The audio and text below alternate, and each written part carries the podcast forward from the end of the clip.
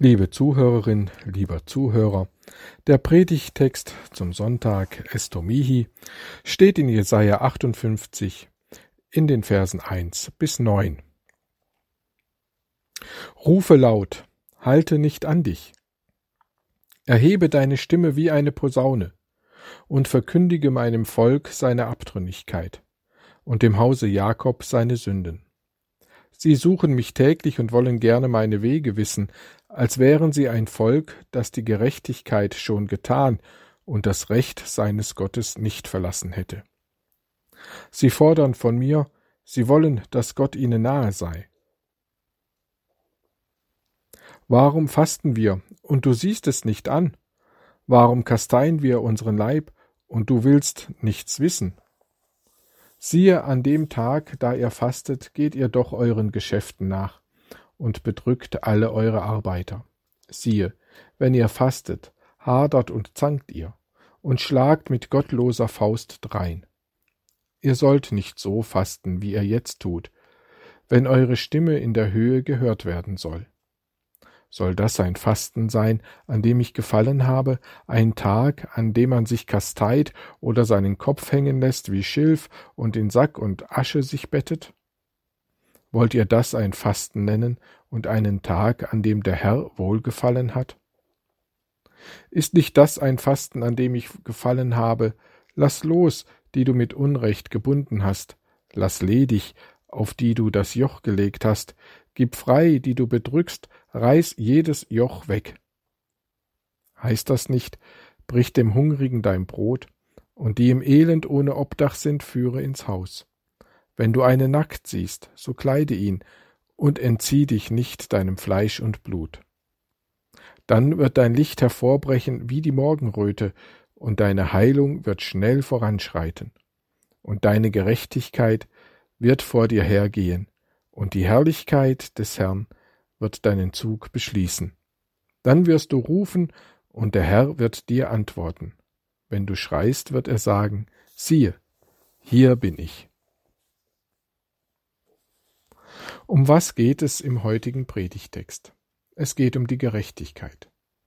Sie beschreibt in der Bibel einen guten, heilvollen Lebensraum und Lebensstil. Gerecht ist, wer in einer guten Beziehung, in einer ungetrübten Beziehung in einer dem Leben förderlichen Beziehung lebt. Das biblische Beziehungsverständnis entfaltet sich in zwei Richtungen, in Richtung Gott und in Richtung unserer Mitmenschen. Undenkbar für biblisches Denken ist das Wegfallen einer dieser zwei Beziehungsebenen oder Beziehungsdimensionen. Wir Menschen leben die Gerechtigkeit, sofern wir unseren ganzen Beziehungsraum leben und gestalten, sowohl was Gott betrifft, als auch was unsere Mitmenschen angeht. Undenkbar, dass eins vom anderen getrennt wird. Wir würden unseren Lebensraum beschneiden, uns selbst einengen, unsere Lebensmöglichkeiten nicht ausfüllen, die Höhe, Breite und Länge unserer Lebensgestaltung beträchtlich mindern und zusammenschrumpfen lassen. Nicht nur uns selbst würden wir damit schaden. Auch Gott und unseren Mitmenschen fügen wir mit dem Entzug unserer selbst, mit der Verweigerung einer positiv gestalteten Beziehung Schmerzen und Schaden zu. Freilich, beide Möglichkeiten stehen uns offen. Gott einen guten Mann sein lassen und ihn mit Gleichgültigkeit abstrafen einerseits und andererseits unseren Mitmenschen Schaden zufügen durch Unrecht, Vorurteile oder Ausbeutung.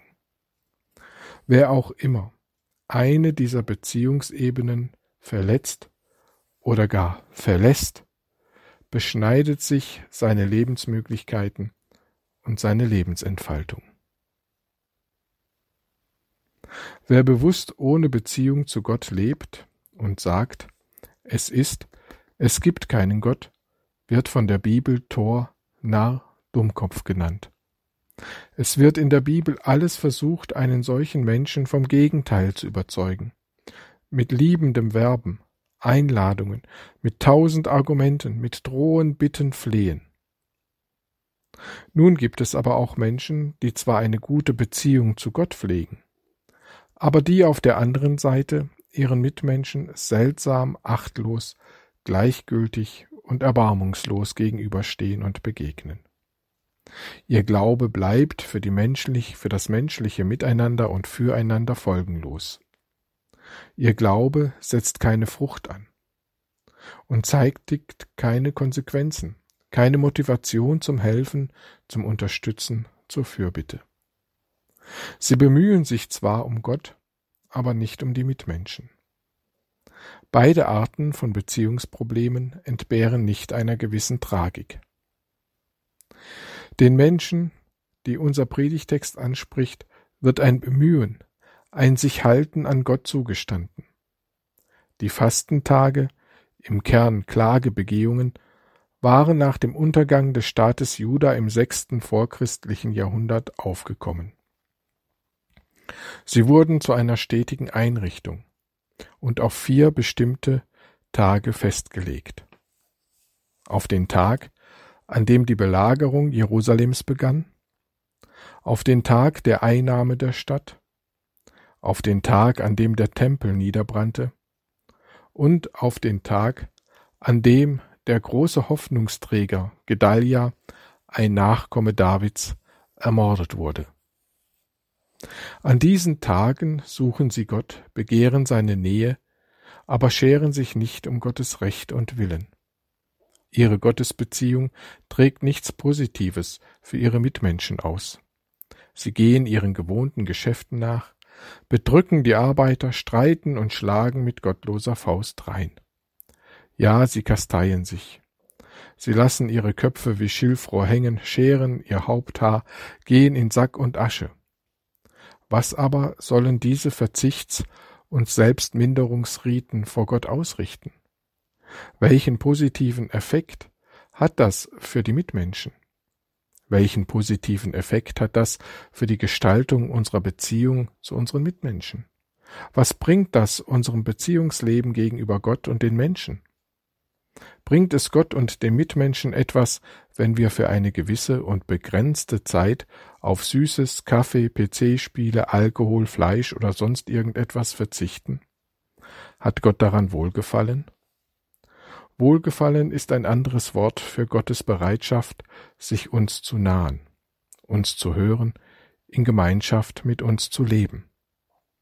Was aber gefällt Gott, so dass er sich daran freut und gern seine Gegenwart mit uns teilt?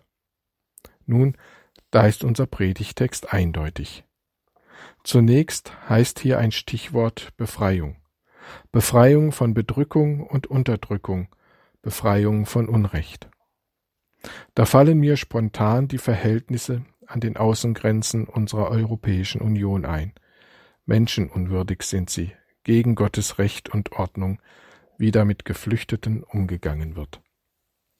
Da fallen mir die vielen Kinder in dieser Welt ein, die seltene Metalle für unsere Handys und E-Auto-Batterien abbauen müssen, um nur zwei Beispiele zu nennen. Dann nennt unser Predigtext aber auch einen Aufruf zur Hilfe für Menschen in prekären Lebensverhältnissen. Brich dem Hungrigen dein Brot, und die im Elend ohne Obdach sind, führe ins Haus. Wenn du einen nackt siehst, kleide ihn, entzieh dich nicht deinem bedürftigen Mitmenschen.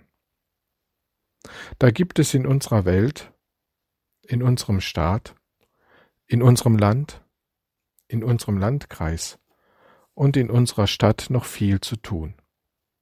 Es gehört eben beides untrennbar zusammen. Eine beglückende Beziehung zu Gott und eine hilfreiche Beziehung zu unseren Mitmenschen. So einen Lebensraum, so einen Beziehungsraum nennt die Bibel Gerechtigkeit oder ein Leben als Licht in dieser Welt und für diese Welt, an dem Gott wohlgefallen hat. Für diese Gerechtigkeit rufe laut, halte nicht an dich, erhebe deine Stimme wie eine Posaune. Amen.